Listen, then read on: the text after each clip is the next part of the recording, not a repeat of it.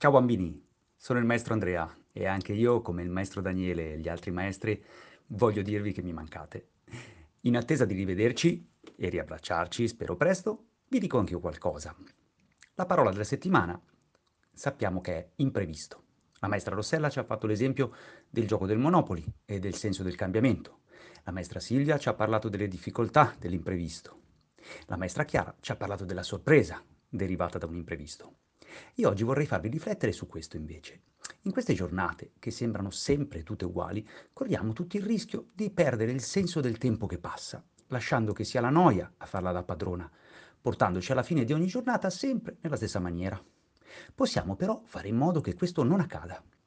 Non lasciate quindi che il tempo scorra senza un senso, senza un senso, ma usatelo a vostro vantaggio per riorganizzarvi.